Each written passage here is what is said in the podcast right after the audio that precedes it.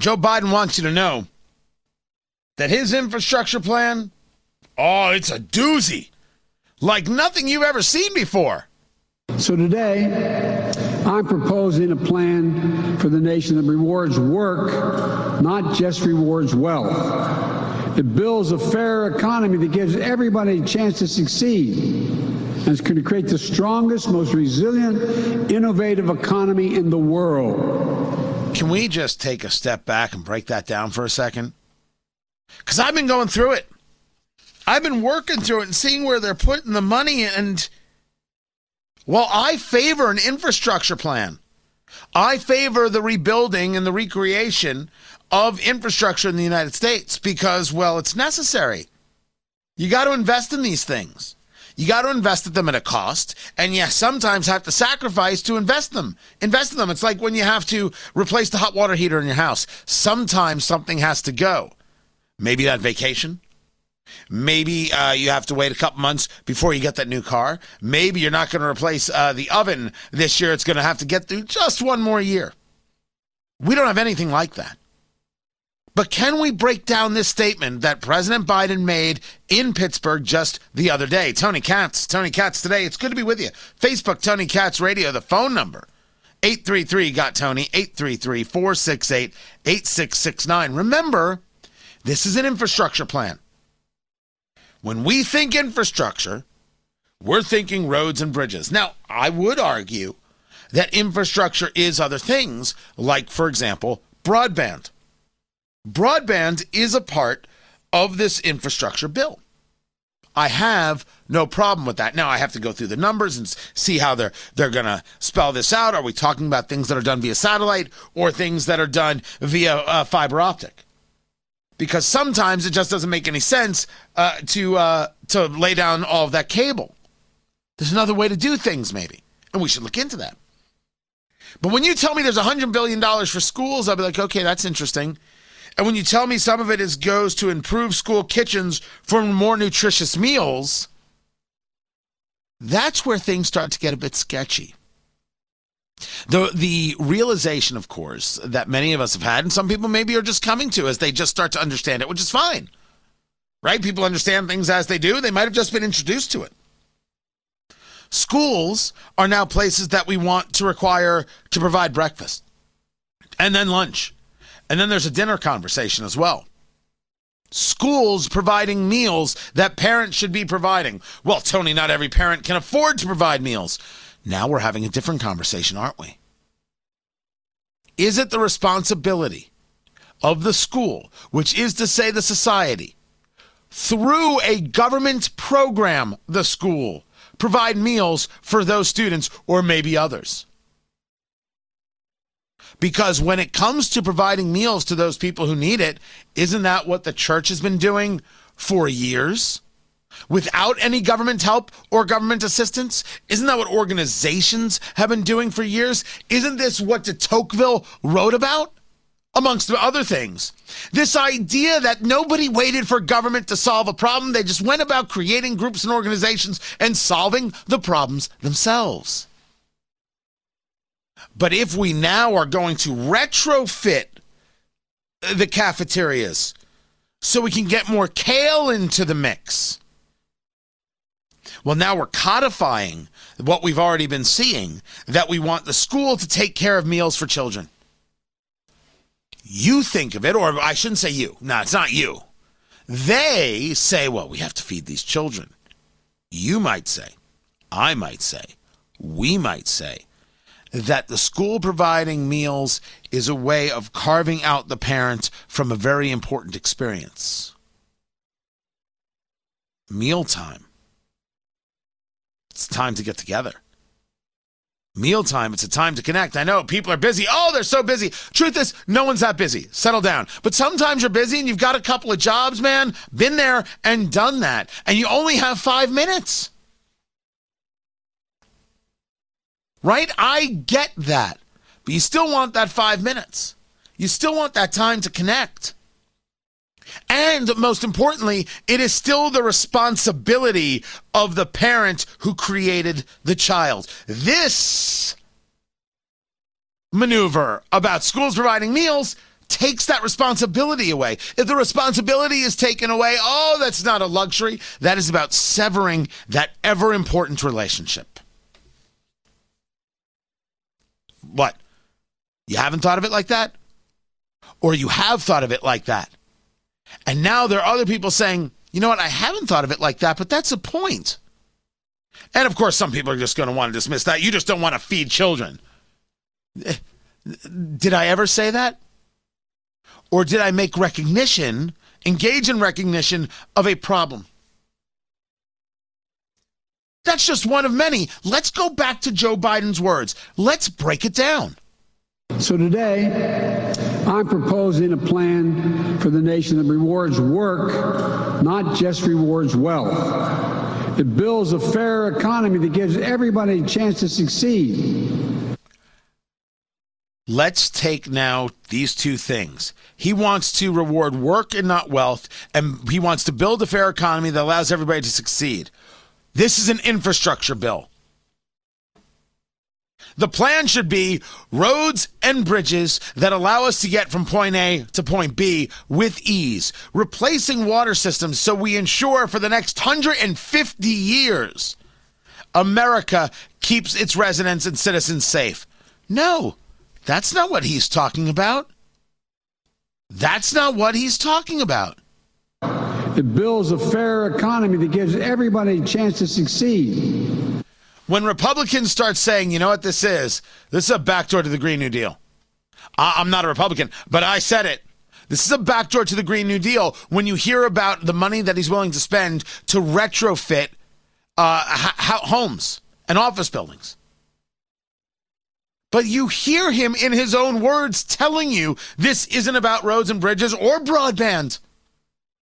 This is about a re envisioning in the progressive landscape. And I can guarantee you dollars to donuts. Wait, is that the expression? Dollars to donuts? Would that be expression? My father uses the one as sure as God made little green apples. So I'll go with that one. As sure as God made little green apples. This is going to affect the Midwest in the most horrific of ways. And it's going to create the strongest, most resilient, innovative economy in the world. It's not a plan that tinkers around the edges. It's a once in a generation investment in America, unlike anything we've seen or done since we built the interstate highway system and the space race decades ago. The space race wasn't about anything other than destroying or, or beating the communists and working on destroying them. I mean, look, one man's theory. That that's what I'm going with. But the idea that we as a society should be opposed to uh, rebuilding or, or you know fixing infrastructure, replacing infrastructure, that we shouldn't be. But let the man continue. In fact, it's the largest American jobs investment since World War II. Is it a jobs investment or is it an infrastructure investment? I'm not arguing that you're not going to need people to build these things and that jobs will get created, quote unquote. But are you doing it just to create the job, the government job? No, wait, the union job, because wait till you hear all the talk about unions. They, this group is union insane. It is all about the homage to unions, all about the love for unions, all about the, the, the appeasing of unions. Again, it's his words. All we're doing is listening. And it's not about infrastructure. It'll create millions of jobs, good paying jobs. It'll grow the economy, make us more competitive around the world, promote our national security interests, and put us in a position to win the global competition with China in the upcoming years. It's big, yes. It's bold, yes. And we can get it done. It has two parts the American Jobs Plan and the American Families Plan. This American Jobs Plan is $2.2 trillion. And of course, Representative Ocasio Cortez says it's nowhere near enough. It's nowhere near enough. Uh, over at Fox News, uh, it says Republicans dismiss Biden's $2 trillion spending plan as thinly veiled progressive overhaul of U.S. economy. I don't even think it's thinly veiled, to be, to be honest. Then there's the New York Times getting punched in the face for how they described it. Biden plan stresses jobs, roads, and growth. That's the headline of the New York Times actually got tweeted out by Ron Klain, who's the chief of staff for Joe Biden. And the point was, um, is is the New York Times now writing press releases for the Biden administration? Right? Remember, if if Trump had gotten to his plan on on, on infrastructure, we would be told how it's just uh, it's how it's racist. I mean, tax pitch challenges GOP notions on lifting economy. The tax pitch is about raising the taxes. Remember, Keynesian's going to Keynesian. We're talking about John Maynard Keynes. The the idea that what you do is you get government spending going. You get the government spending. Go, they're going to buy this. They're going to buy that. They're going to invest here. They're going to put the money there. And by putting all that money out, that's how you prime the pump and you get things really going and moving. That's Keynesian economics. That doesn't work. There is no long term strategy that brings that value. Me, I'm much more in the camp of F.A. Hayek and the idea of savings. But Keynesian's going to Keynesian. They're always going to say the answer is more spending. And then, of course, the answer is more taxes. We're talking about an increase from 21% to 28% of uh, uh, of corporate taxes, taking that, that global minimum tax, which is kind of, of, of wonky, but doubling it to 21% from 10.5%. Then some other ones that they're looking at.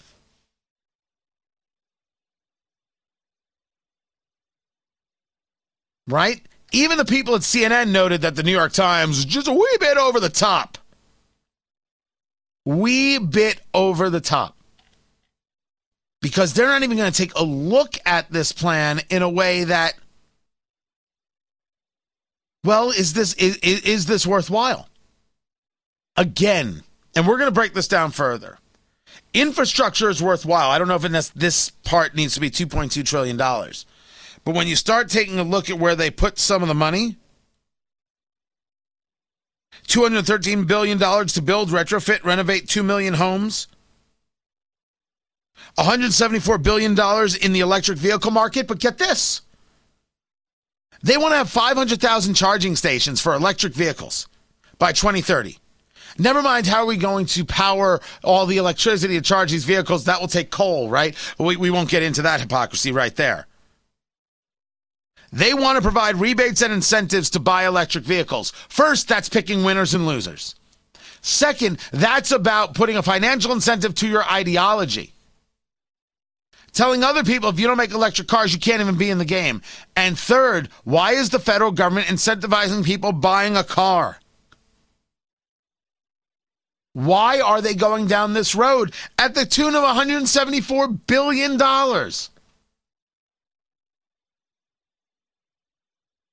When they say this is just a thinly veiled progressive overhaul, this is what they're talking about. And don't forget the $80 billion uh, that they've got going in there uh, for for Amtrak. No, no, no. You don't you don't have to pay attention to that. Okay, people, move along. There's nothing to see here. They want to help that corridor between D.C. and and Boston, New York, uh, Boston, New York, D.C. Eighty million dollars because Joe Biden loves trains. Someone seriously just put him a train set in the East Room. He'll get himself a conductor's hat and play there for hours. I'll break down more of this as the days continue. I'm Tony Katz. It's opening day. Major League Baseball. Am, am, am I am I supposed to care? I mean, I'm not angry at anybody who who who, who does. I'm just it's baseball, man. It's just never, ever, ever been my sport. And the idea that it's still America's game, and we're supposed to have this great romanticism uh, uh, about it, do we? Do do do any of us? I maybe you do. Maybe you're super excited. You're there with the kids, and oh, it's going to be fantastic. And then you've got the news that Roy Williams is going to retire as the coach from the North Carolina Tar Heels. 33 seasons, three NCAA titles. He has coached for 48 years. Right? He was with Kansas for 15 seasons and then Carolina for 18 seasons. 2005, 2009, 2017. Those being uh, the championship years, none of those taking place uh, in Kansas. Now, we were trying to figure out whether or not uh, UNC is like the top college basketball job in America. Right? Um, maybe. UNC, Duke, Kansas, like That's those it. are in anybody's top five, right? Those are the top three, period. You th- you think those are the top three? Definitively. Yeah, because I can't think of any other programs that have that have the kind of storied history. I mean, IU used to have that storied history. IU would would certainly be a top twenty. Oh, sure. you know, but it, I don't I don't think today is considered. And they and they just picked up a coach from from the NBA, Yeah. Who's uh, Mike Wilson. uh, Mike Woodson? He's only a few, few years younger than uh, Roy Williams, who just retired. Right, right. I think Mike Woodson is, is 66. Used to play at IU, played in the NBA, coached uh, the the Hawks and, and the Knicks, and I think someone else I can't remember. Um, but no, I don't think IU would be considered. I don't even think IU would be considered a top five program in terms of even history, just because uh, life post Bobby Knight, if you will, didn't give them the same oomph. And certainly the last few years, Archie Miller was just a, a, a wreck. They really thought they had a, a, a winner there. And they could have really had a winner in Tom Crean, but I, maybe they just didn't let that one last long enough. Maybe if Crean had still been there, you, you'd get some results, right? You you would you would have had some some good results. I don't know. I don't know where people are with that. But yeah, it's got to be UNC has got to be in the top three. UNC, Duke, Kansas. I don't think there's a there's a question there. I don't know who's going to be up for that gig. I don't know how pe- how many people are going to try and make it happen. But if you want the school that's already got the recruiting in place, I mean that's something they got to consider. They need a coach that gives them a name and a big name. You know, you, you bring in the wrong coach and people start saying, well, I committed, but like that's the fear. That, it, you know, it, the, these kinds of things are bigger shattering moves for, for a university like this. Now, you might say to me, well, they're spending too much on basketball. Anyway, oh, very possible. Very possible indeed. Facebook, Tony Katz Radio. Go to TonyKatz.com and get the podcast. Just click on podcast. There it is. And then you can just click the link that you're following and you're subscribing and doing all the stuff. It's free. It's free. It is free. TonyKatz.com. This is Tony Katz today.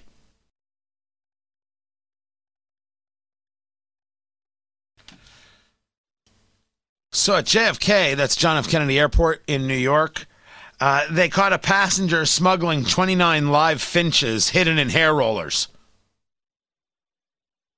Honestly, that I, I, I'm surprised I didn't play the music for it. I'm surprised I didn't play the music for it. That is the worst headline of the day. Tony Katz, Tony Katz today. It's a pleasure to be with you. I didn't know people even did such a thing. Fish and Wildlife Services told uh, Border Patrol to seize and quarantine the birds before handing them off to the USDA Veterinary Service. The man in question, who had flown into the country from Guyana. Ah, that explains it. What do you mean that explains it? Uh, you can't smuggling. I was saying, why not just travel finches legally? But if they're from a different country, it's much more difficult to transport animals into America. My question is, why do you need to do it to begin with? Oh, that I have no clue. I just There's a big finch, underground finch market? no that I don't know. I just was wondering why you wouldn't just travel with your finches legally.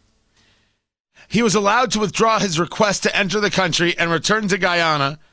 He got issued a fine of $300, which I doubt will ever get paid. That's it for Yeah. illegal smuggling. Just go home and here's three hundred bucks. That's horrible. It's a very weird story because I, right, we, we can all get to the basics of it, right? You, people smuggle all sorts of things. And If you're smuggling animals, they're animals, they're alive. This is, It's a very like they took these these rollers and then put like mesh on the ends and then put the bird in it. The bird can't move.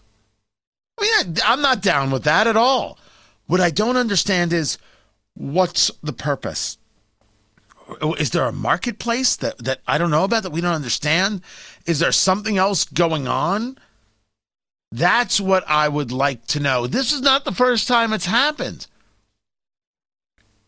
It isn't the first time Border Patrol has been forced to confiscate shipment of finches coming through JFK. That happened in 2018. A guy was stopped with 70 finches in his carry-on luggage.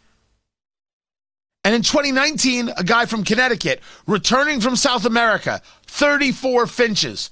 Someone explain to me. All right, I got it. And by the way, in all these cases, hair curlers are used to transport the birds. All right, producer. All right, teach me. Uh, apparently, you can sell a finch for between three thousand and five thousand dollars for the, for a prime finch. Stop it. I I don't get it. Yes. So they get. So they they're not caught in the wild in Guyana or in South America. You're telling me that someone will pay five thousand dollars for a finch? For the right kind of finch, I, I guess. Makes the three hundred dollar fine kind of worth it. Growing up, my my mother had birds, right? And when I was growing up, my mother had this pretty large bird cage, and they were they were gold goldfinches, I believe uh, they they they they were.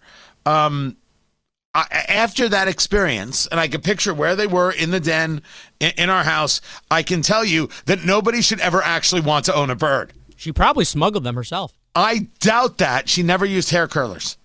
Gross. right? So this is just like the, the things you learn. Five thousand dollars a finch. Holy moly! Right? It would make me want to open up a bird shop, not smuggle finches. Crazy. There is a uh, assistant coach with the Indianapolis Colts named Kevin Mawae. And you know the name because uh, Mawae had a remarkable, remarkable career as an NFL player. Just huge, huge uh, career.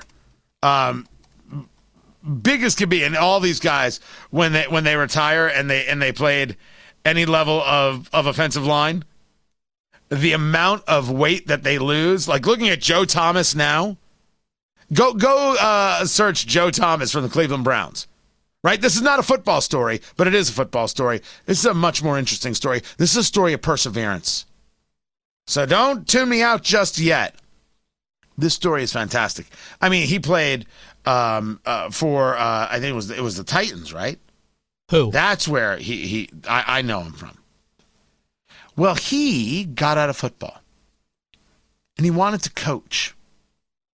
He wanted to get into coaching. Guys are football guys, and they still want to be around it. And they still have something to offer. He wanted to coach, and he thought that he was gonna get a a, a gig on the staff uh, at Arizona State University, which is my alma mater. But I didn't graduate, so I don't know if it's my alma mater or not. I went to Arizona State University, uh, and I and I'm now sorry I said it out loud because they're probably going to ask me for money, and then they're going to realize, no wait, he's in radio. We'll send him money. Herm Edwards, former coach of the Jets, where Mawae actually played for a bit. Um, eh, he's the coach there, and Kevin Mawae thought that he was gonna get a gig on that staff. He didn't get the he didn't get the gig. He didn't get the gig. A guy from the Indianapolis Colts named Clayton Adams got the gig. So Mawae is like, well, I, I want to coach. I want to coach. I, I may, maybe there's an opportunity here, and, and and and I can coach. So he picks up his phone, realizing this guy Clayton Adams is going to be leaving, and he texts the coach of the Colts, Frank Reich.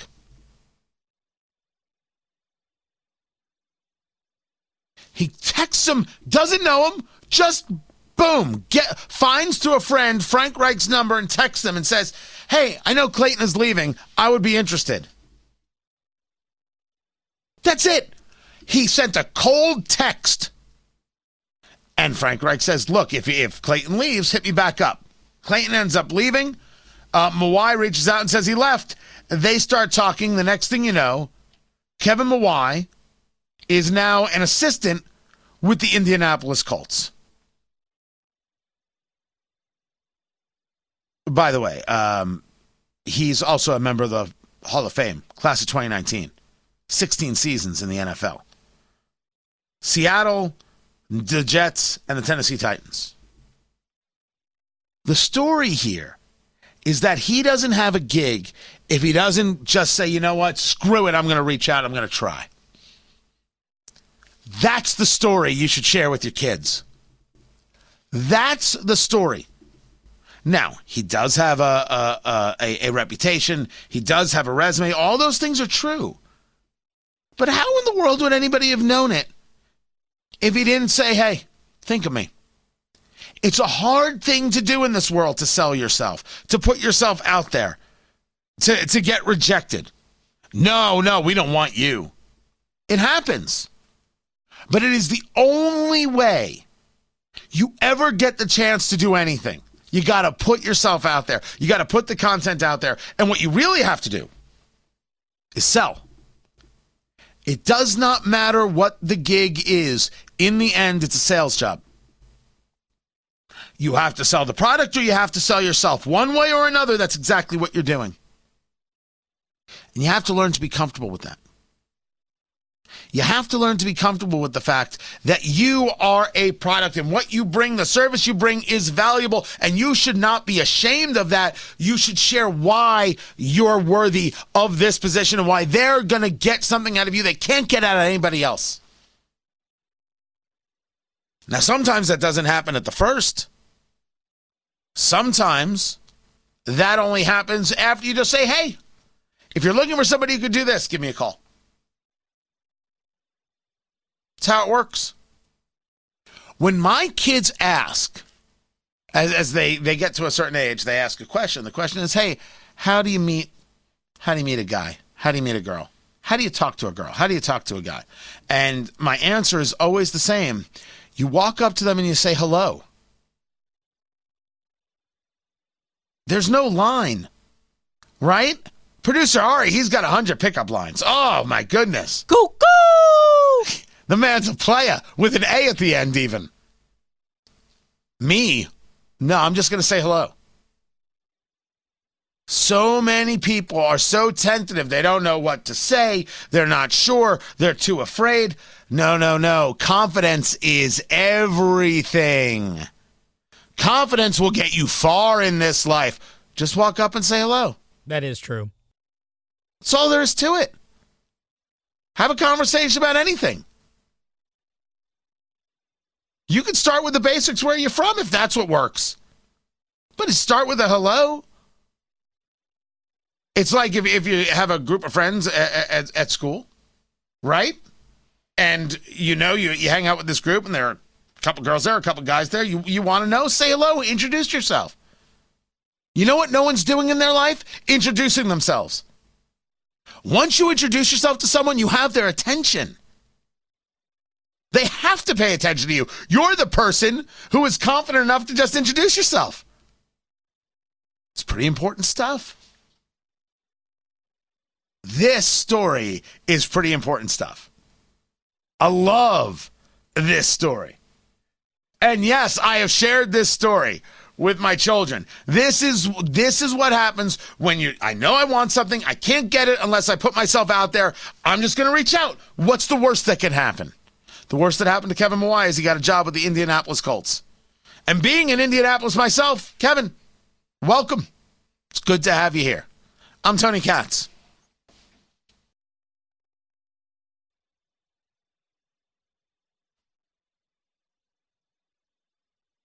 Does this count as a Biden flub?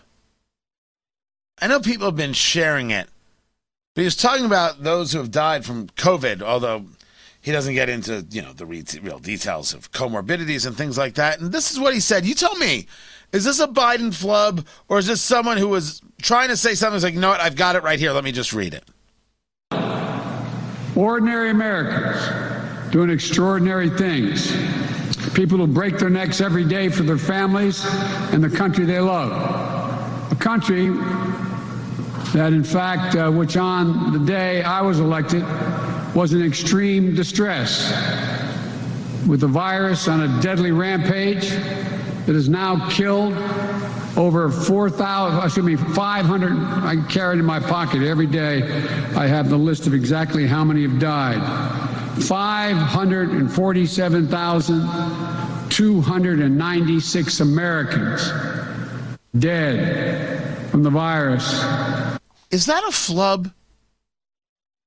Because I think people are playing it as such. And I'm like, I, I think that one we've all made. The problem for Joe Biden is that he makes so many of those. It goes into a long line. Of course, there's an issue. And by the way, the country wasn't in distress when you got inaugurated.